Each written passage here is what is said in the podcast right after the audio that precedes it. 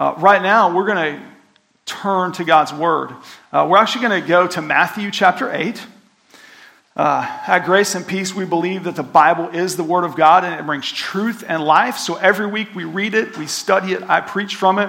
Uh, we just finished up a sermon series in Advent, going through the promises in the Old Testament that prophesied Jesus coming during Christmas. Now we're going to go back to Matthew, which we, we studied all uh, spring and summer. We're going to be in Matthew 8. Uh, and we're at an interesting point where Jesus, he just finished a sermon on the Mount where he's been giving all these words of instruction. And now he's going to, Matthew shows him coming down and he begins healing. He begins healing with words. So we'll talk more about that later, but that's sort of the context. Let's pray. Father in heaven, we do thank you so much for your word. We thank you that you've given it to us, that it is sharper than a two edged sword, that it penetrates the body and the soul and the spirit. It transforms us. So we pray that, that now, as I preach your word, that you would speak to me and through me, and that you would use your word to penetrate our hearts, to heal us and to change us.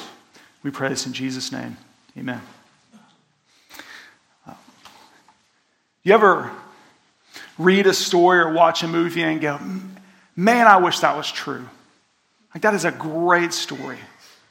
I want that to be true. Uh, one of those stories for me is The Lord of the Rings. Uh, you, everybody's laughing. Why are you laughing? Is that because that's what you were thinking? You're like, oh, yeah, Lord of the Rings. Yeah, yeah. For those of you who, who don't know what the Lord of the Rings is, it's a story. There's a lot going on, but it's basically about two brave little hobbits, uh, Frodo and Samwise, and they are sent on a quest to cast the ring of power into the fiery uh, mountain doom to destroy the ring of power right? And so they're, they're on this journey and as they as they go on this journey to mount doom uh, they suffer countless perils. Uh, they're fighting evil. They're uh, they're deprived. They're uh, they barely escape all these different treacherous situations and finally they reach the mountain and finally they see the path up the mountain where they've got to get to destroy this ring and they're exhausted. They've given all their energy to get there, and they, they can't get up the mountain. They fall down. Uh, Frodo, he can't even take another step. He fall down, falls down. He begins to crawl. And Sam looks at Frodo and weeps in his heart. And he says this Come, Mr. Frodo, he cried. I can't carry it, the ring, for you, but I can carry you as well, and it as well. So up you get, Mr. Mr. Sam will give you a ride. Sam staggered to his feet, and then to his amazement, he felt the burden light. He had feared that he would have barely the strength to lift his master alone, but it was not so. Whether Frodo was so worn by his long pains or some gift of final strength was given to him, Sam lifted Frodo with no more difficulty than if he were carrying a little child. And they eventually made it to the top, and they threw the ring into the, uh, the fiery furnace, and it was destroyed. They defeated evil, they saved their world, and eventually everything sad in their world came untrue. That's a great story, isn't it? Don't you read that and go, I wish that were true? Well, when I read this passage here in Matthew 8, 1 through 17, when I, when I read about these healings, when I read what Jesus did, when he, how he cleansed the leper, how he cast out demons, how he healed Peter's mother, I read that go, I want this to be true. That's a nice story. I want it to be true. Don't you? Don't you read that and go, I, I want those things to happen in our world? I think that we that we all want it to be true. And I think there's something deep inside of us that recognizes that this world is not the way it's supposed to be, right? And that desire, that recognition, uh, shows us the problem of pain and suffering in the world. The problem of pain is a, is a problem that's recognized by every religion, by every worldview. It's something that we all experience, it's something that we all live through. In some way or another, we all suffer, right? We suffer from, from, uh, from our own sins, from our own poor decisions, right? Um, alcoholics, they, they suffer from liver disease because they've made uh, poor choices throughout their life and they've destroyed their bodies. Uh, liars suffer from broken relationships because they have uh, continually lied and lied and lied. Sometimes we suffer uh, because of what people have done to us. Friends and family members have hurt us and done things that they should not have done. And sometimes we suffer just because we live in a fallen world, because this world is broken. And so, because it's broken, our bodies are decaying. Right? Everyone, you know, once you once you get past like 25 or 30, it's all downhill after that, right? Hate to break it to you, 20 somethings. It's as good as it gets. And the death rate is always one to one. We're all heading that direction. Um, we suffer physically, mentally, emotionally, and spiritually. Uh, as REM famously sang, everybody hurts sometimes. And as Lord Westley said in The Princess Bride, life is pain, Your Highness. Anyone who tells you different is selling you something.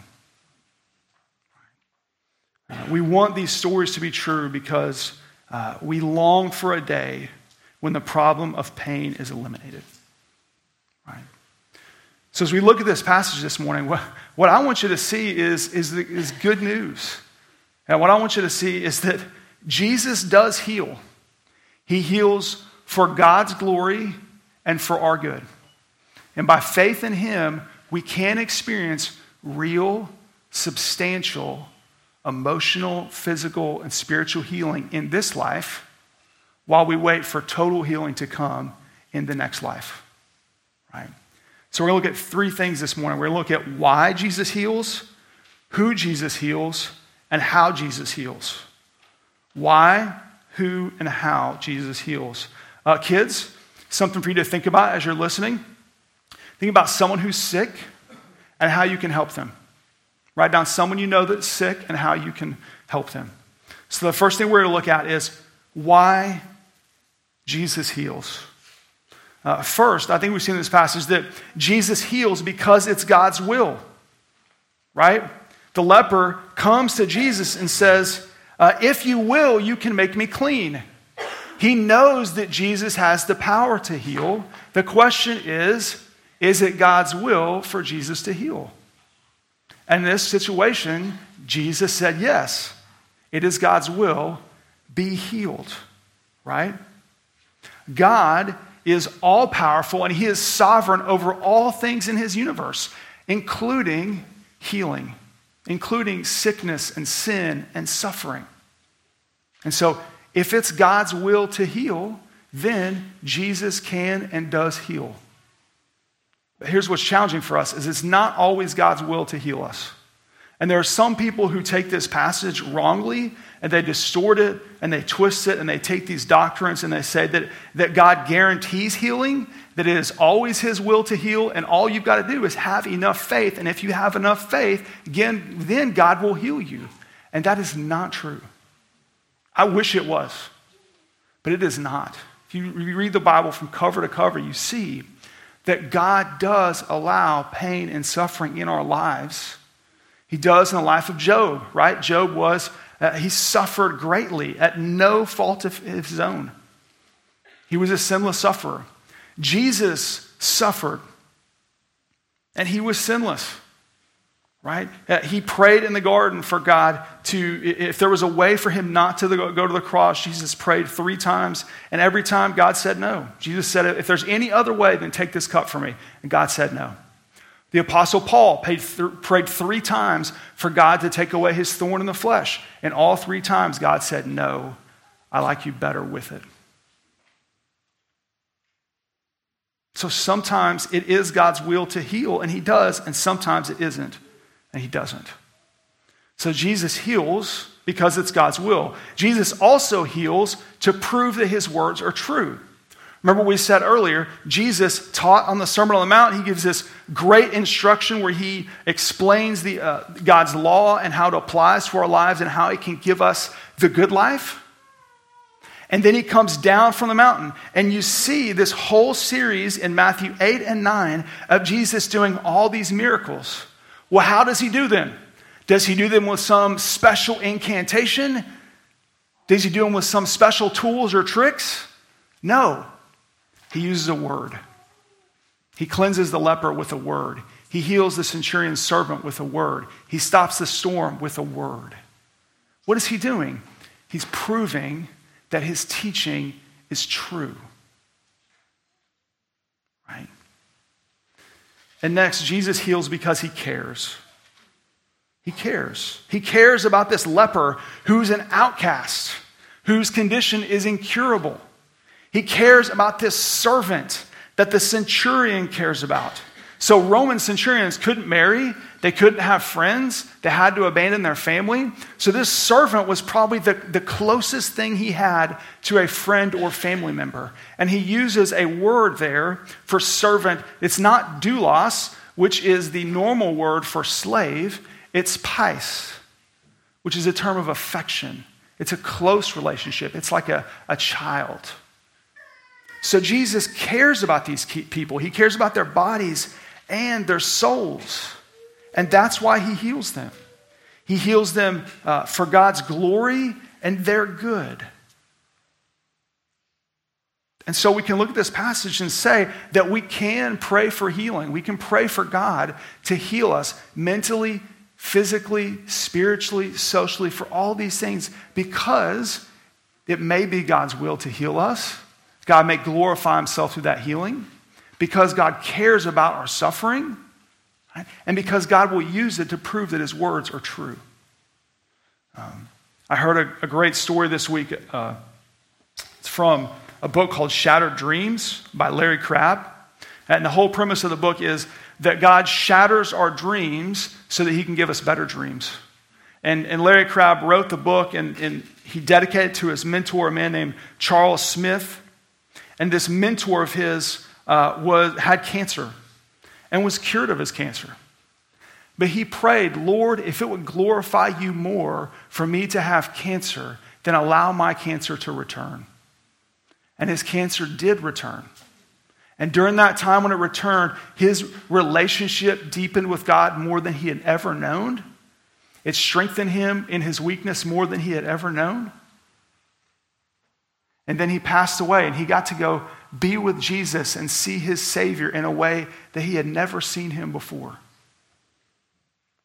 He went from depending on him in this life to seeing him in the next.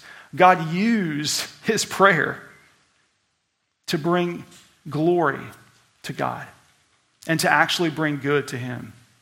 So first, that's the first thing that we see is we see why God heals. And the second thing we see is we see who God heals. Right? If you look back at the passage, Jesus heals this outsider, right? Leprosy was a term that uh, was a catch all term for all different types of skin diseases. But because of all the Old Testament laws, those skin diseases separated him in every way from his community. He was separated socially, he was separated economically, he was separated physically, he was separated, he couldn't go to the temple and worship. In every way, he was an outcast and it was incurable. His only hope was for Jesus to heal him. And so, lepers, whenever they were in a crowd, they would have to shout, Unclean! Unclean! And as they shouted, Unclean, people would move out of the way because they didn't want to touch them, because if they did, then they wouldn't get to go to the temple.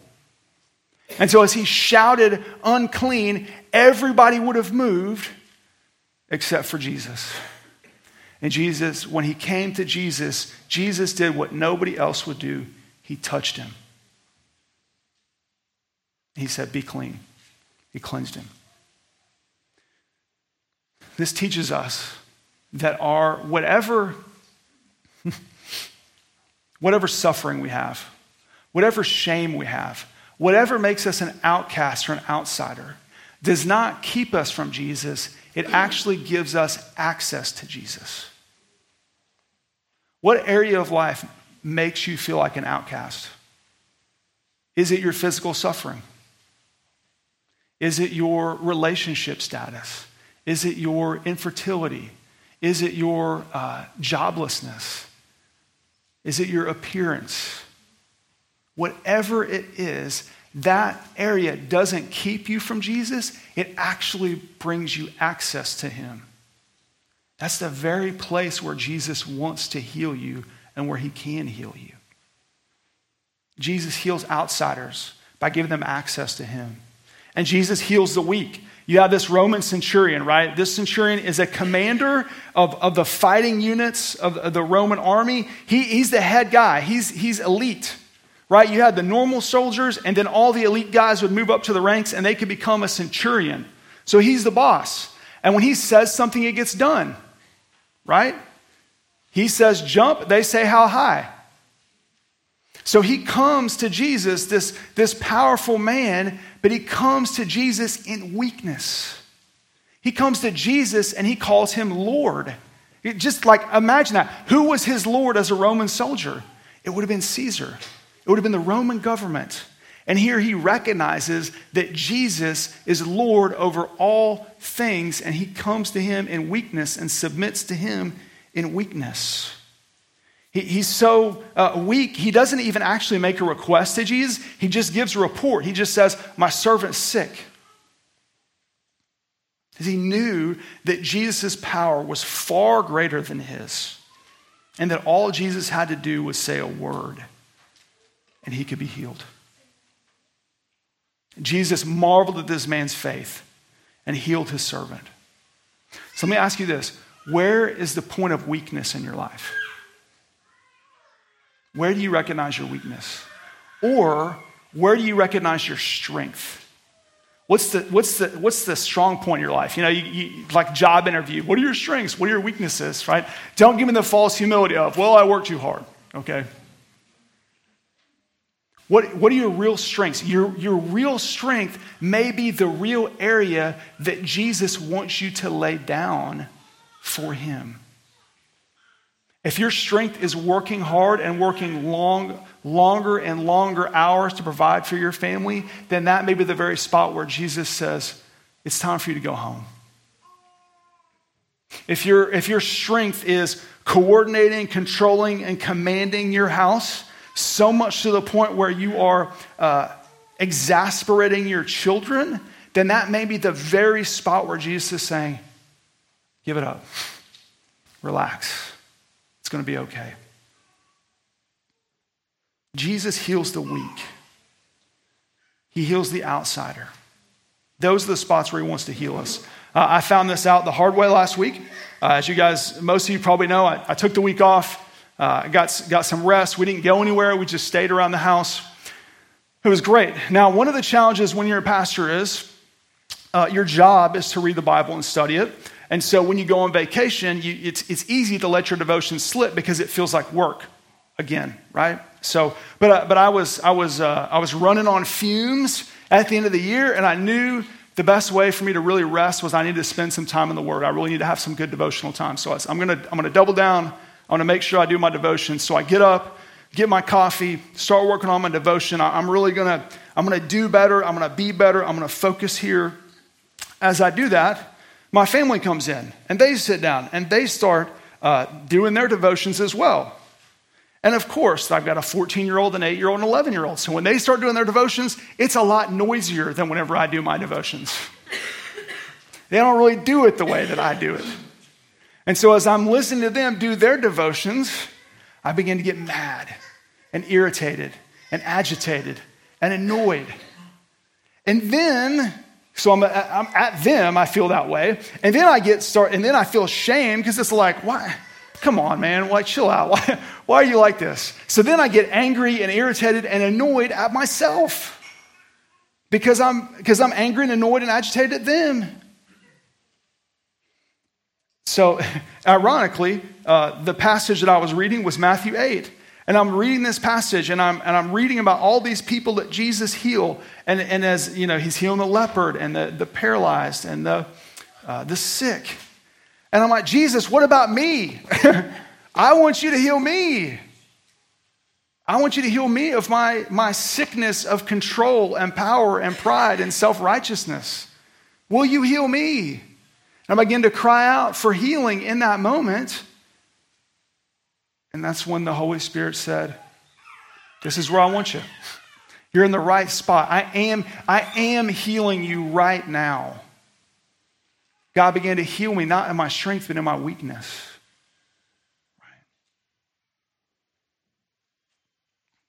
We pray for healing because Jesus heals.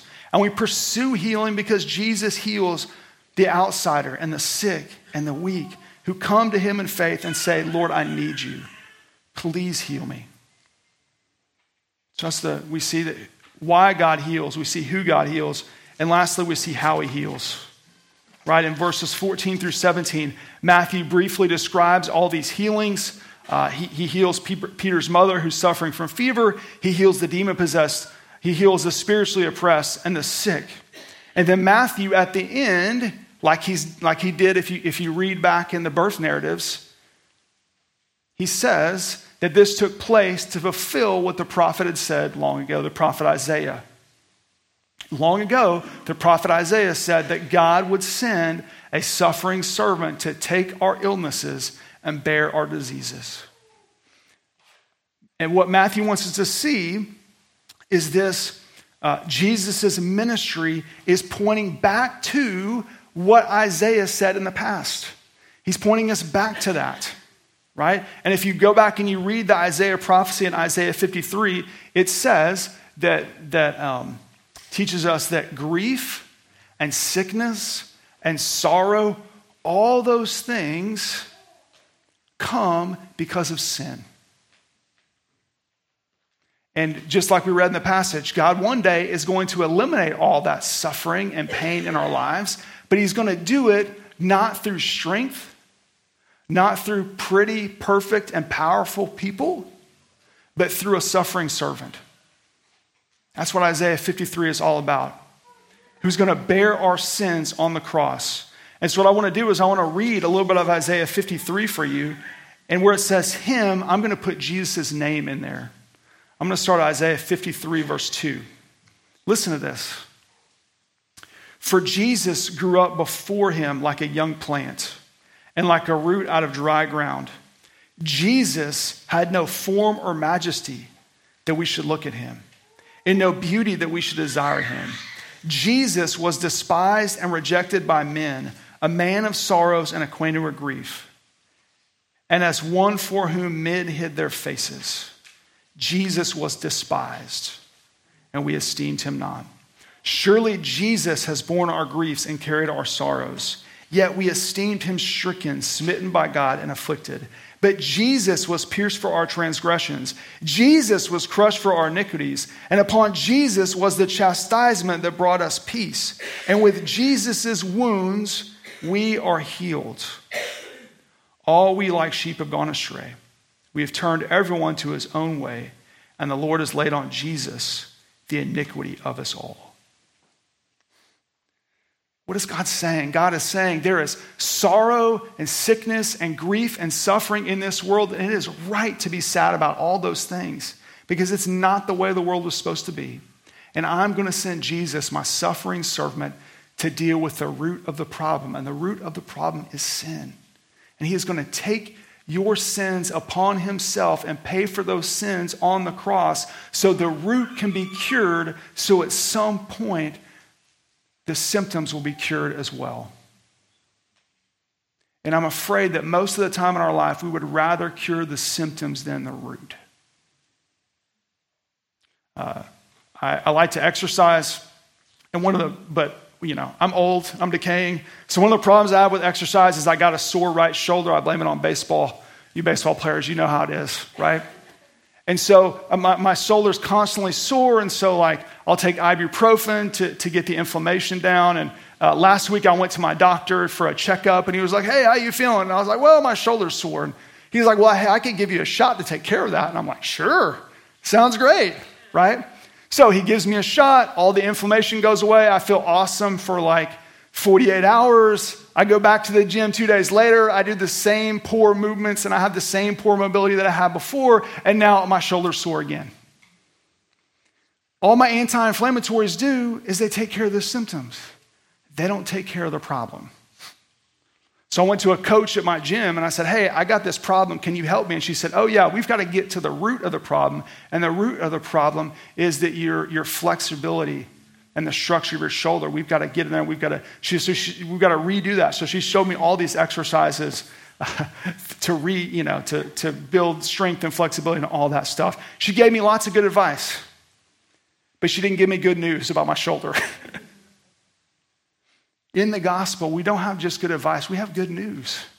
Jesus gets to the root of the problem. He doesn't just deal with the symptoms, he's dealt with the root. The root is our sin issue. And by faith in Christ, we can come to him and experience real physical, spiritual, emotional healing. But it comes through faith and repentance in Jesus. And as we bring our sin and our suffering to Him with faith and repentance, then He begins to heal us. And I just want to give you some examples of these healings that I've thought about um, as I wrote this sermon. One is there, there's a man at River Oaks right now who was a doctor who had stage four pancreatic cancer, and the doctors gave him months to live. He began taking his treatment, he began praying, the whole church is praying for him. Now, uh, you know, it's, it's a year and a half later, his cancer's in remission, and the doctors say it's basically a miracle that he's still alive. So God has provided healing there. He knows he's going to pass away eventually. He's ready to go see Jesus, but the Lord is giving him more time. The Lord is also healing families. Uh, I have a, a family, uh, friends whose family's been divided for two years. And the Lord has just now orchestrated things so that their family is able to be together again. We have a family friend who's coming to faith in Christ. She's been a non Christian her entire life. And, and Sharon and I got to get lunch with her yesterday and talk to her about Jesus. And she talked about the joys of, of, of celebrating Christmas as a Christian and not as a non Christian. Uh, City of Hope with John Moss, he preached here last week. They're out there on the, the streets bringing hope to the homeless helping them get off the streets, helping the poor and needy find a place to live. Right? Help, they're, they're, they're bringing healing to those people. Uh, Sherry took pictures of some men a couple weeks ago who are starting a nonprofit uh, so that anyone who wants can get counseling. They're going to raise the money, they're going to have this nonprofit. It's going to be free counseling for anyone who wants. Bringing emotional healing to other people. Right? All, all of these, these things are possible because Jesus has taken care of the root problem, and that is our sin problem. And he's given us a pattern that we can go out and live in our lives. That as we, as we come to him and we pray for healing in all these areas for God's glory and for our good, that Jesus can bring healing in this life to us and to our community. And that's when we talk about being a restorative community at Grace and Peace, that's the kind of community that we want to be. That we, we take the gospel, we go to the root of our sin issue, we apply the gospel there, and then we trust Jesus to bring he, hope and healing to our community for his glory and for our good until we get to heaven and we get to be with Jesus. And there we get to see him and fully, finally get this healing. One last story. I, I want to close with this. Uh, this week I read about Fanny Crosby. Maybe you've heard about Fanny Crosby. She's a famous hymn writer. Uh, she wrote thousands of hymns in the 1900s. She was incredibly intelligent and talented, but she was blind. And she was blind because when she was younger, she got really sick, and there was uh, literally a quack that tried to heal her. This guy wasn't a doctor, but he pretended like he was a doctor. And so he took this mustard, sort of like uh, salve or uh, something, like a glob of mustard stuff. I don't know. I looked it up. I couldn't even understand the term. Maybe the doctors know. But he put this mustard stuff on her eyes. And when he put it on her eyes, it left her blind. So she spent her entire life blind. And one day, a minister said to her, I think it is a great pity that the master did not give you sight when he showered so many other gifts upon you. And the text says Fanny Crosby responded at once, as she had heard such comments before. Do you know that if at birth I had been able to make one petition, it would have been that I was born blind, said the poet, who had been able to see only her first six weeks of life. Because when I get to heaven, the first face that shall ever gladden my sight will be that of my Savior. God can use our suffering for His glory and for our good. We pray for healing, we pursue healing, we follow His pattern for healing, and we leave the results to Him. Let's go to Him now and let's pray for that.